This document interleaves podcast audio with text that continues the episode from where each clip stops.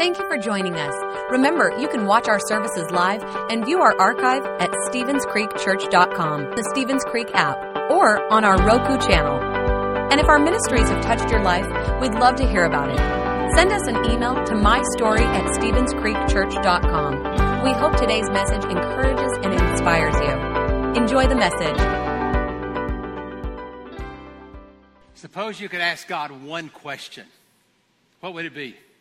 You know, all of us have questions, whether um, it's when or, or how or what. And we're always trying to figure out what's the next step. And God, will you show me? Or God, will you help me? Well, several weeks ago, we passed out uh, these cards and we allowed everybody to ask their question. And so the last several weeks, we've been going through those questions, trying to figure out uh, answers that would help people move forward in their lives. We're so glad that you're here today. Today is uh, graduation uh, Sunday. It's also baptism Sunday. I kind of, kind of look like it's just commencement Sunday because whether you're ba- being baptized or whether you're uh, graduating, you're starting something brand new. It's a new life. So, you know what I was thinking? Is there any way that we can highlight the graduates but also make a little fun of them too? And so, uh, I thought that a good way to do that is just I challenge the staff says, give me the, the th- three best memes that you can find for graduation. And so here's the first one. When you're celebrating graduation, then you remember you just moved from undergraduate to unemployed. Okay, that's pretty good. How about this one? Sallie Mae uh, be like, ooh, you, oh, you graduated.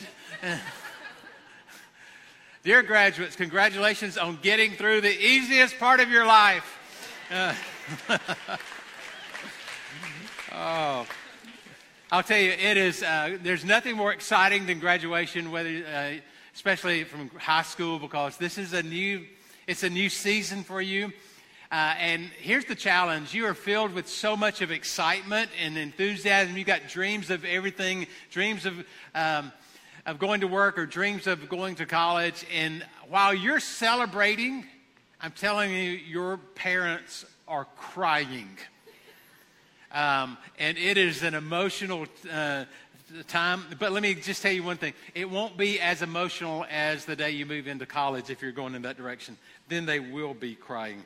And so uh, just be easy on them and just be nice and show up when you're supposed to show up and do those things because uh, your life is changing. And, and, we're just glad to be a part of that. And we look forward to, um, to seeing what God has for you in the coming days. Well, let's, let's get started.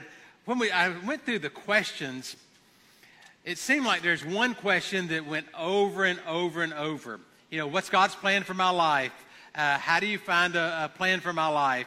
Um, how about Jesus' plan for me? What's my purpose? How do I know God's plan for me? What's my purpose? Over and over and over. I'm telling you, scores of ones of these questions uh, focused on uh, what's God's purpose for my life.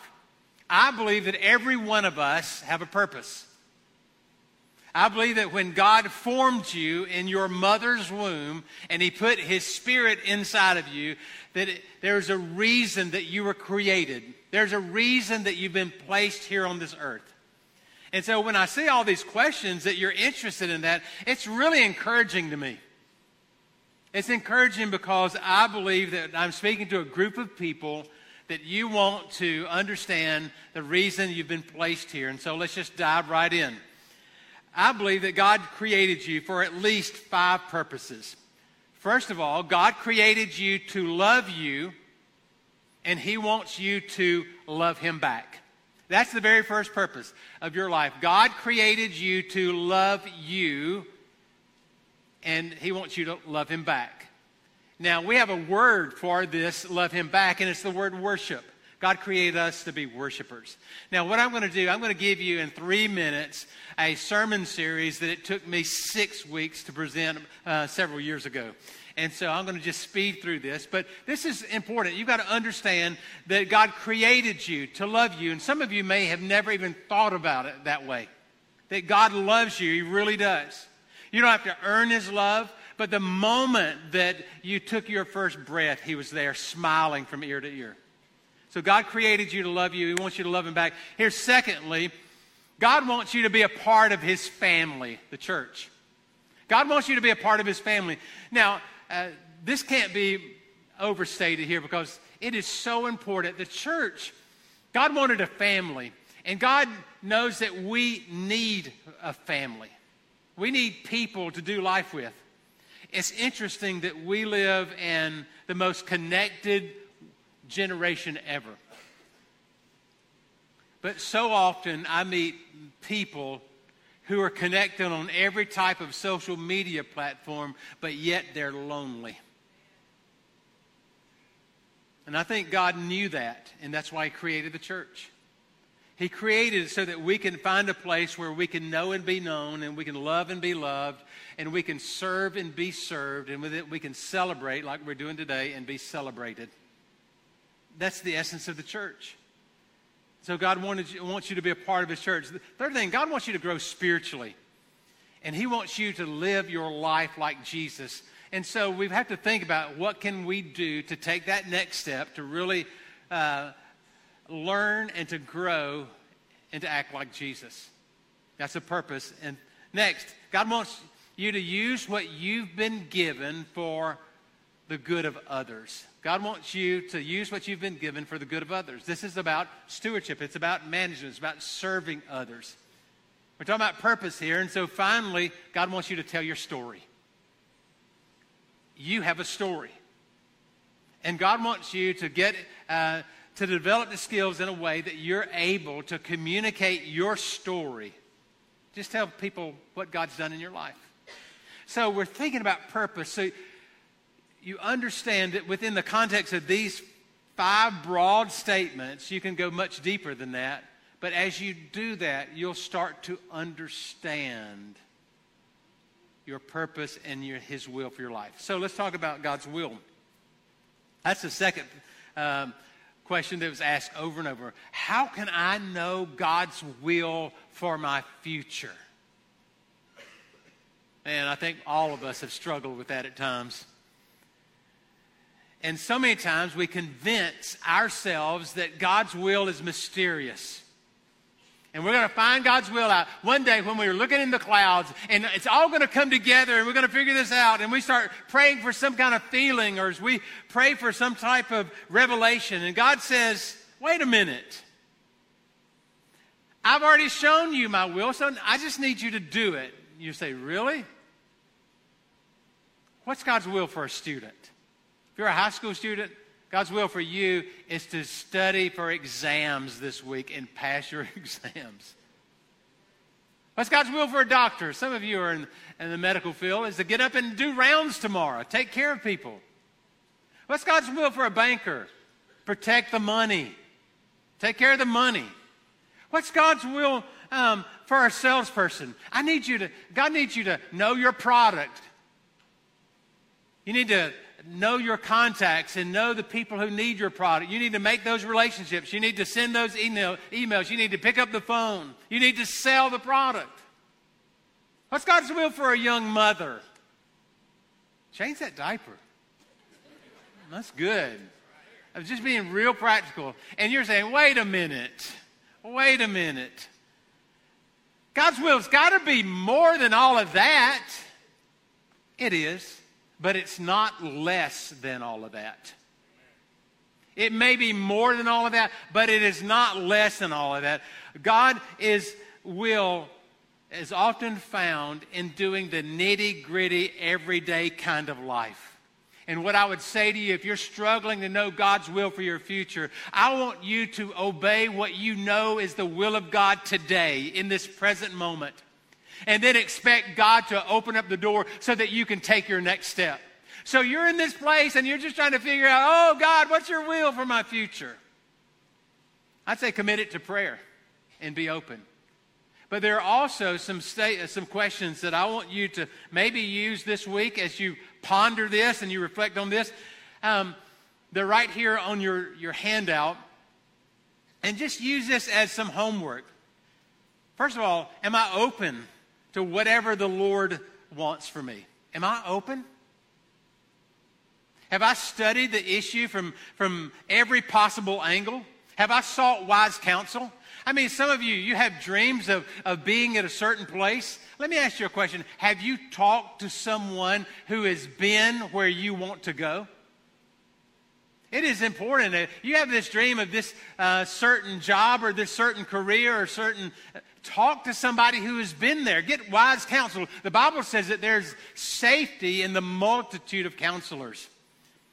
Look at your circumstances. Are they pointing you in a certain direction? Have you ever noticed that maybe doors are opening in one area, but the area that you want to be in, they're closing? Could that be God is moving you down a new path? Look at the circumstances around you. Is there any supernatural guidance that, that you've experienced? Maybe a prompting. Maybe you're in service and you feel uh, you have this image that comes, comes to your mind and you feel this prompting. Or maybe you hear something in a message. Or may, maybe you, you read something in God's Word. Maybe somebody prophesies over you or speaks a word over you. Is there some supernatural guidance along the way? Are you willing? Are you willing to take the next steps? And next and finally, am I willing to do God's will regardless of the circumstances?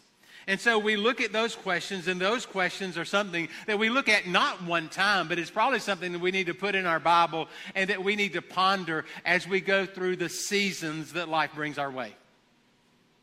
Here's the next question Do I have to be baptized in water to go to heaven? That's a great question, specifically since today is baptism today. So, do you have to be baptized in water to go to heaven? And the answer, the simple answer is no. In fact, we see an example of this when Jesus went to the cross. He had a thief on his left side and one on his right side. And one of them um, uh, really recognized that Jesus was the Lord. And Jesus said to him, Today you'll be with me in paradise. That man was never baptized, but yet he went to heaven. Now, having said that, let's talk about baptism. I want to talk about baptism and a story, let's say, from my upbringing. My dad was uh, really involved in our community and was a part of every kind of civic organization that you can imagine. He was, uh, for our small town, he was in the Jaycees, and he was in the Lions Club, and he was in the Gideons, and he was in the Masons, and he was in the Shriners. Now, the Shriners are those guys that ride motorcycles. He didn't do that, but wear the funny hats. And I can remember going up into his closet. They called it a fez. And they'd get the hat. I'd get the hat out and try it on. And it had jewels across the front. It says Hejaz. And, and they had that special hat. They also had a ring that they would wear. And then they had a, a secret handshake. Now, all of those were symbols that you're part of that group, that organization. You're part of the club. Uh, we have been stopped on several occasions by an officer of the law, and then dad would do the secret handshake, and all of a sudden we'd be waved on through. And so I don't know, I, I never learned how to do that, but he did somehow along the way. And so, anyway, those were symbols of that organization. You know, the church has a symbol of fellowship and it's called baptism. Baptism, when you're baptized, you're saying that we belong here. We belong together. Look at uh, 1 Corinthians chapter 12 and verse 13. When it's some of us are Jews and other are Gentiles. Some of us are slaves and others are free. But God's Spirit baptized each of us and made us part of the body of Christ, and now we each drink from the same Spirit. Interesting here. It says that we've come from a lot of different places, different nationalities, different groups. But he said that when we come to uh, in Christ, there's one Lord and one faith and one baptism, and, and we become a part of that family. And when we go through the waters of baptism, it is just an announcement to that to the community that we're part of His family. You know, we know that salvation is a very personal decision that each one of us make. But there is a point where we go public with that personal decision, and that's through the waters of baptism. Do you have to do that? No, you don't. But Jesus encourages us to. We follow in his footsteps because Jesus himself was baptized. And so uh, I would say to you if, if you've never been baptized, why not? Why not? Why not go forward in, and, and make that announcement that I am a part of his fellowship? Okay, over the last several weeks, we've been looking at questions like this, but then we'd break in the middle of it, and I would call say, let's go the lightning round. And we know that when the lightning round happens, you've got to listen in, and, and the subjects could change uh, pretty quickly. Now, uh, it can be called the lightning round or the lightning rod, but you'll have to listen to last week's message to understand where that came from. So here's the first one. How about this? Hey, can you explain ghost and um, and and I can I talk to dead people? Kind of interesting question, isn't it? Can you talk to dead people? Now, very practically, when you think about a subject like this, oftentimes you hear people tell stories of ghosts or tell stories of showing a picture and maybe you're in this picture and then there's a cloud or there's some kind of form there. And uh, most christians will tell scholars will say oh that's some kind of that orb is some kind of a, a dust particle and it's some kind of a shadow and they explain it away and maybe so or maybe not. But can you talk to dead people? And I'd say, yes, you can.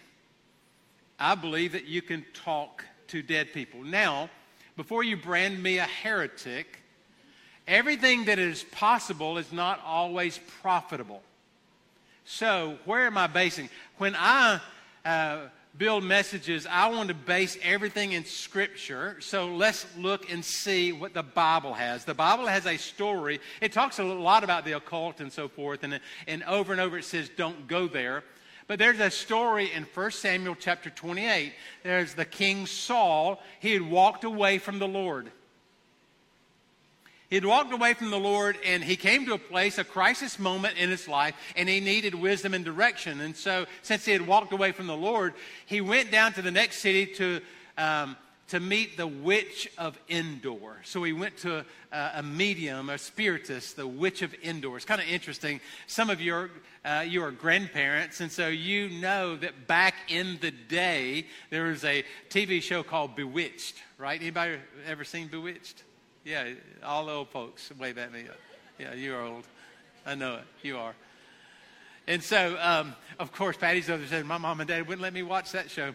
And so, um, Bewitched, uh, the, the mother in law of the main character was named Endora. She was named that because it goes back to this story in the Bible, the witch of Endor. So, so Saul had outlawed all the mediums and the spiritists and all the occult practices in Israel and said you can't do that. If, you're gonna, if you do that, you're going to be put to death. But there came a point where he wanted it. So he knew that he had made that ruling. So he put on this disguise and he went down to the next city and he started having this conversation. Well, she recognized it was Saul and she backed off and said, No, am I going to be killed because of this? He said, No, no, I promise you, you will not be killed. And they called up uh, the prophet Samuel from, um, uh, from the grave. And he talked to them. And as a result of doing this, the judgment of God came on Saul and he died the next day. And so uh, we see in Leviticus chapter 19 and 31 do not turn to mediums or seek out spiritists, uh, for you will be defiled by them. He said, I am the Lord your God. I am the place that you're to get wisdom and insight. You don't need to go to a palm reader. You don't need to have tarot cards. You don't need to do, uh, go in any of that direction because when you do that, you're opening up the door for the devil to be involved in your life. You're giving the devil a foothold. Now, there's several things with these questions that I've said to you, okay, uh, this is my opinion, and you know, you work out your own salvation with fear and trembling, and you just kind of figure, you're smart people, you kind of figured this out. But this is one thing I'm saying, don't go there. I just want to be as clear as possible. You do not need to be involved with any kind of occultic practices because um, it will lead to a defilement and it will lead you down to a path of bondage and fear, and it'll take you further than you want to go. And if you've been involved in that in the past, you can be free from that. You can be free. I believe that the power of the Lord, the power of Jesus, the power of his name is greater than the power of the devil. And so you can be free from that. And so, technically, we have an example in the Old Testament where uh, Saul talked to someone that's dead, but I don't recommend it. Now, let's go practically. So this afternoon, does that mean that it is wrong for you to go to the cemetery and talk to your grandmother that just passed away? Oh, that's where we live, isn't it? And I would say, no, it's not wrong for that because here's what I see in that. I see in that that it's part of the grieving process. Sometimes that uh, someone uh, leaves unexpectedly. We're not, um, even when it's expected, it's unexpected. Um, and it, we need that time to process and to think through and to talk things out. And so I'm okay with that. And this is, again, this is my opinion here. I'm okay with that, that you're talking those things out. And maybe some of you have had some things where you had to write a letter and you just go and you usually read that. Now, I think it's really about bringing health and healing to you. Now, understand this. If you are doing that as a part of a grieving process, it's a good thing. But if you're five years into this, 10 years into this, and you're still grieving that, it's time for you to move on. You know, there's a time to be born, a time to die. We understand that the weeping may last uh, for the night, but joy comes in the morning. We understand that grieving and mourning will be turned into dancing. That God is a God that brings healing and that you'll get through this and don't allow this, uh, this pain to define you for the rest of your life but learn and use the legacy and the principles, the positive things that came from that relationship so that you can live the life that you've been called to live. Okay? Good? You don't need uh, the occult to make it in life. You need the presence of the Lord, the Holy Spirit. So let's talk about the Holy Spirit. A lot of questions about this. A lot of questions. When I say a lot, maybe 25 questions or so. And tell me what's up with speaking in other tongues? Okay? And so the, I thought that's a good question. We see in Acts chapter 1 and verse 5 For John baptized with water, but in a few days you will be baptized with the Holy Spirit. First thing to notice here um, John is a, a guy that came preaching repentance be saved, get saved. And that the outward sign of that, like we've already said, the baptism of water. And then he's saying, but in a few days he's going to be baptized in the Holy Spirit. So these are two different events separated by several days. We know that when you're saved, the Holy Spirit comes and fills you on the inside. That's what happens when you're saved. But he is saying that something else is going to happen. You're going to be baptized in the Holy Spirit. So this is in, in John, uh, Acts chapter 1, verse 5. Go to Acts chapter 1, verse 8. What's going to happen to you? But you will receive power. That's key word there, power, when the Holy Spirit comes on you, and you'll be my witnesses in Jerusalem and Judea, Samaria, and to the ends of the earth. Notice the word power here. Oftentimes, we talk about this, and we use um, that word um, uh, to speak about strength, to speak about... Um, energy. Oftentimes, people will come into this room and they'll sense the presence and the power of God, but they don't have the vocabulary to define it, to describe it. And so they'll say to me, Oh, uh, I felt the energy in the room. I just felt such an energy, and they'll use that to describe the message um, or the, the experience. Uh, I have had on a number of occasions people walk in and I meet them out in the lobby and they say, Marty, that was a hell of a sermon there. And I'm thinking, like, no, there's a hell of a talk. And I'm thinking, like, well, when I was studying and praying, I didn't really envision it being called that, but um, oh well. I, I, laugh because, of course, Stevens Creek is a place where people from all different walks of life come and take their next step. And so I just laugh and roll with that. Um, but what I know when they say something like that is it's more than a speech, and it's more than a performance. But they sense that something, and they can't really define it. It's the presence and it's the power of the Lord. And that's why we say oftentimes, God, get the junk out of our lives and let us be filled with the presence of the Lord. So that's the important. So you'll receive power when the Holy Spirit comes on you. Now, in the book of Acts, we see the release of the Holy Spirit in Acts chapter 2. And then overall, we see five times it talks about this endowment with power um, of the Holy Spirit. Three times in the book of Acts, along with that power comes this phenomenon of speaking in other tongues. Now, what is speaking in other tongues? Speaking in tongues is the ability, through the inspiration of the Holy Spirit, to speak a language that is not learned through natural means. Okay? But to boil it on down to where we live, here's the definition speaking in tongues is a method of prayer. It's about praying. It's a method of prayer. It's a way you speak to God, um, and God uh, speaks into you. Now, there's two aspects of this. First of all, there's his personal and private prayer language. In 1 Corinthians 14 and verse 2, it said, For anyone who speaks in a tongue does not speak to people. You're not speaking to anybody else. This is between you and the Lord, but you speak to God. Indeed, no one understands them, and they utter mysteries by the Spirit. And so we see this is a way where if uh, those people that are interested in moving forward in their prayer life, this is another dimension to that. Now, we hear this, and this is so unique. But this phenomenon and this experience uh, has touched over 300 million people across the world. And what we see, it, it's, it's the fastest, fastest growing movement in Christianity.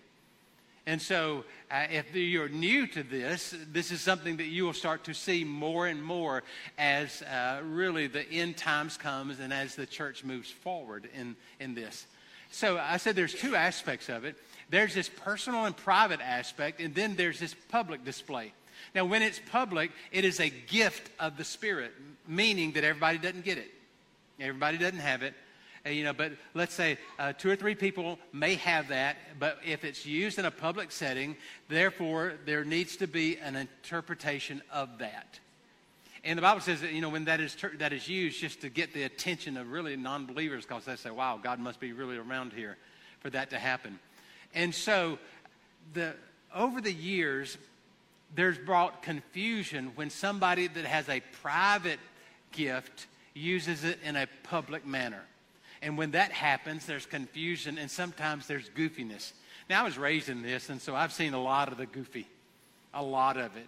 And uh, we kind of laugh at as we remember uh, some of our uh, earlier days.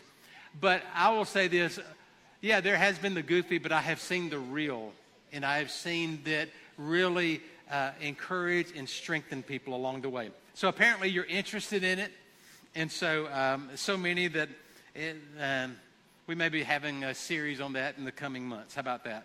So let's let's uh, move on and let's see what else you've got on your heart. Um, okay, um, who was the first Christian? Okay. Uh, I don't know, but I assume it would be Mary, Mary Magdalene, and Salome because they went to the tomb that day and, um, and Jesus rose from the grave and they said, Oh, Jesus is alive saved. Check, check, check, I guess. Um, and so I would assume they're the first Christians. Uh, I do know this uh, the, the believers, the uh, followers, were first called Christians in the city of Antioch.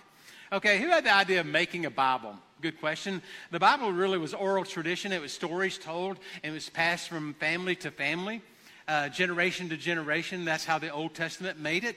But then, as uh, parchment came available, they started writing this down. It's very interesting. Last October, Patty and I were um, in Israel, and we went to the place where they found the Dead Sea Scrolls in the late 1940s.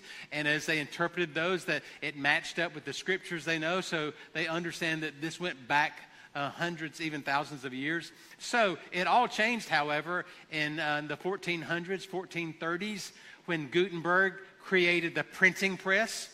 He created the printing press so that he could print his, the Gutenberg Bible.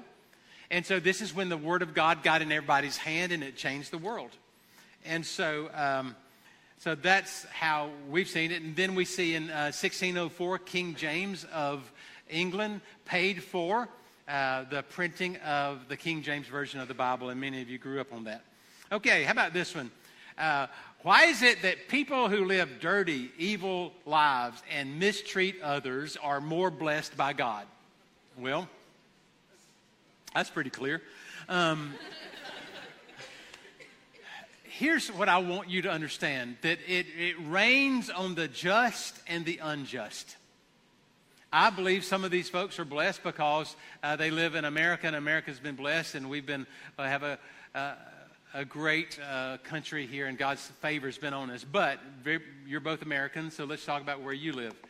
Um, here's what I know that God does not settle his accounts at the end of the week, or the end of the month, or the end of the year. But God will settle his accounts, and God will make everything right. I am so sorry that you're suffering and you feel like you're suffering while uh, these dirty, evil people who mistreat others are not suffering and you want them to suffer like you're suffering. I'm sorry for that.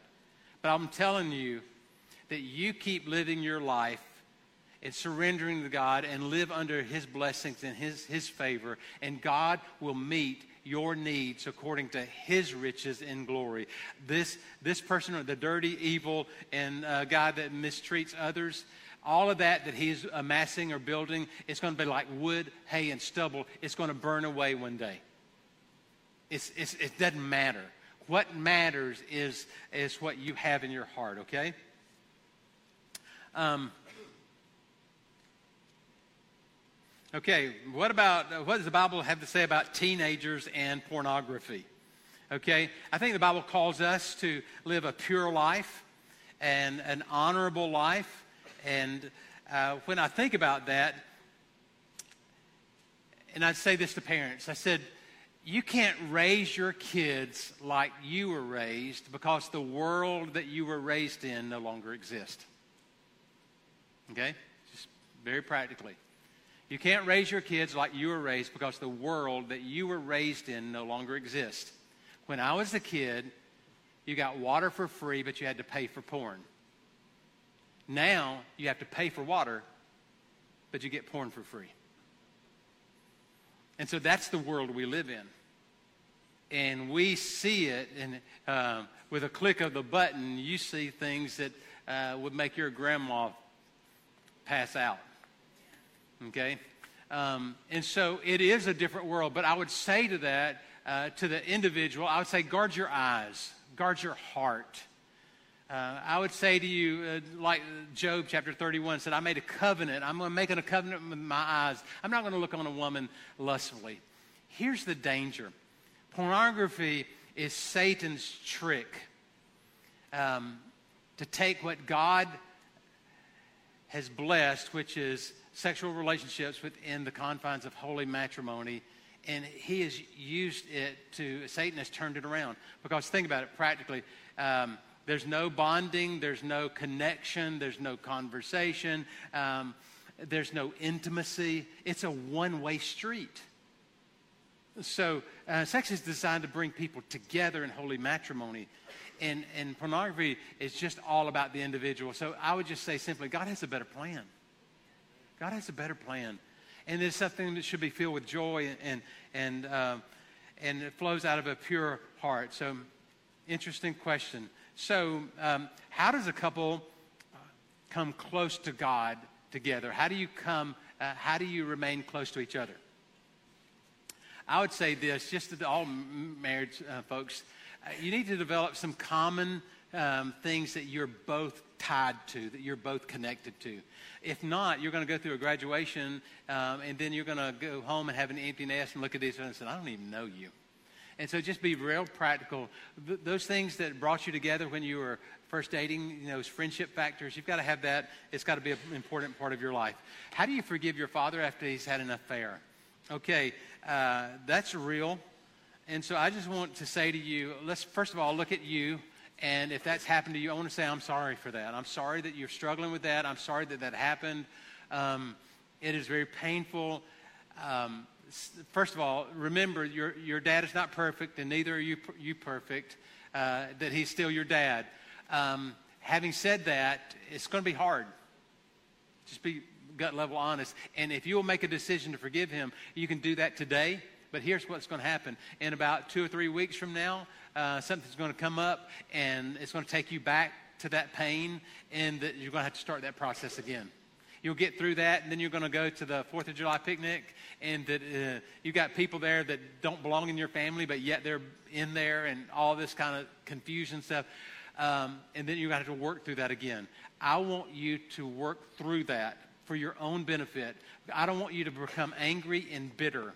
Because here's what bitterness is like drinking poison and looking at somebody else uh, for them to die. Okay? You're angry, you're bitter at this person. You drink the poison and you're waiting for that person to die, and that person doesn't die. It's you. It's, it's your life that's hurting on that. And I, I just want you to, um, to learn how to walk through this path of forgiveness. And maybe it is something that you get in one of our freedom small groups and you kind of work through this. How do you forgive your father after his affair? Mm, it's hard, but I want you to do that because he's your dad. He's not perfect. He made a mistake. And maybe he's continuing to make mistakes, and maybe he's a bonehead and, and all of that. Yeah, he may be. And this might be the, not be the, you know, he may have a pattern of this. And so I am not exonerating his actions. Okay, I'm not exonerating that at all. And so, um, and if you're the dad here, and you just need to make things right. Now, the truth of the matter is, making things, you, you can't undo what you've done. It's done, it's out there. But you need to pick up the pieces and try to make the best out of this bad situation that you created. And you can say all kind of reasons why you created that situation, but I would say I would say run to a place of healing. Try to find a place of healing, okay? Uh, it's interesting. It goes, is all sin equal? Uh, I think all sin breaks the heart of God but it's not equal because some sin is against you, but some sin hurts people that you love. And so watch that. I had another question that I didn't answer a couple of weeks ago that I thought was interesting. How did the old, uh, people in the Old Testament be saved? How did they get saved? How did they make it to heaven? And the answer to that is really um, in a story that Jesus told. That Jesus told a story about going to the temple where he saw a Pharisee, which is righteous person, and then he saw this evil tax collector and both of them approached God, but the tax collector came and acknowledged his sin, he accepted mercy, and he put his faith in God. And Jesus looked at that man and he said, That man went home justified. Okay, let's think about it. This is before the cross and everything. So he is talking to an Old Testament type of, of thinking and lifestyle. So that tells me that people in the Old Testament who acknowledged their sin, accepted mercy, put their faith in God, were justified. And so they looked forward to a Savior. We ourselves look back to the Savior and what He did to the cross. So it's still putting our faith in what Jesus accomplished. So, how is a person saved? In Romans chapter 10, verse 9, it says these words If you declare with your mouth, you speak this, that Jesus is Lord, Jesus is Lord, and you believe in your heart that God raised him from the dead, you believe the story of Easter, that God raised him from the dead, you will be saved. Next verse.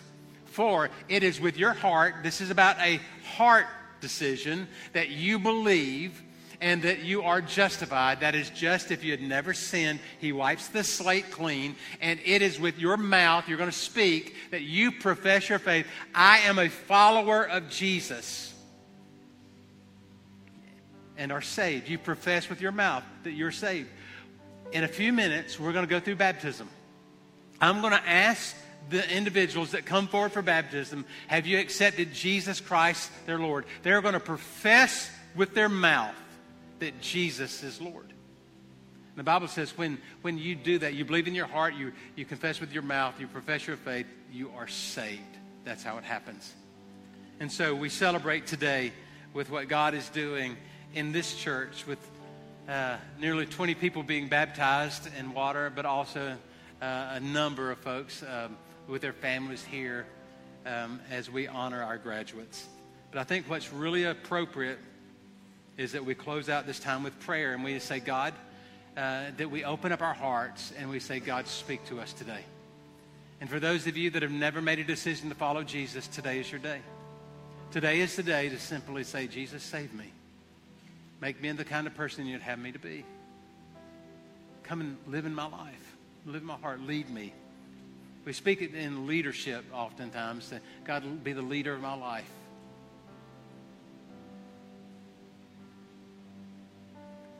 I believe if you pray that prayer, your life can be changed. And that God does have a plan for you. And this will be truly the first day of a new way of living, and it's going to be the best life possible for you. Let's pray together. Father, we're so thankful today that we have an opportunity to be here with our families and to know that this is part of our tradition, but this is also a part of our living faith. And living means that we understand that your spirit is here.